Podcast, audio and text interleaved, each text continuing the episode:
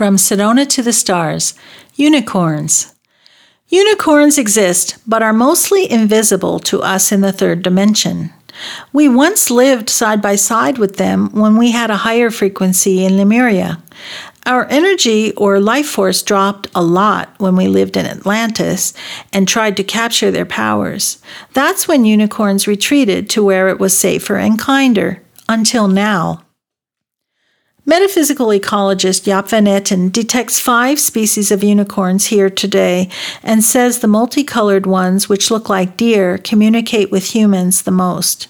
That's not to say you couldn't see others. In theory, you could. It's simply that in lieu of using my own antenna, I listen more closely to those like Jaap who do. Note that everyone will not see the same things. In one unicorn meditation I attended, a respected facilitator led our group of 12 on a guided visualization in which she saw a family of unicorns, pleasantly surprised at our group's interest. They happened to live in the mountain across from my house in another place, and another was seen in Africa. Although she reported that they are scarce and far between, I think that it is we ourselves who will be the best arbiters of this. Inspired by one of Jaap's books, I held meditations aligned with the elements at various compass points in the environs of Sedona. When a few of us gathered beside a bubbling stream, we were purposely at the south point for healing, governed by water. It was there that I kept bobbing my head to look up and across to a grassy clearing on the other side of the stream.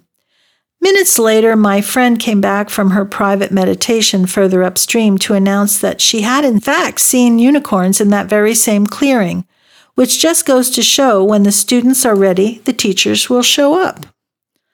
I consider unicorns teachers because they are said to have a direct connection to Gaia. Jaap van Etten put a scientific spin on it, putting unicorns in the same category as quartz crystal and photons. All are said to have the tetrahedron, same 4 triangles vibrating at 181.8 hertz. You may have heard of this ether as orgone energy.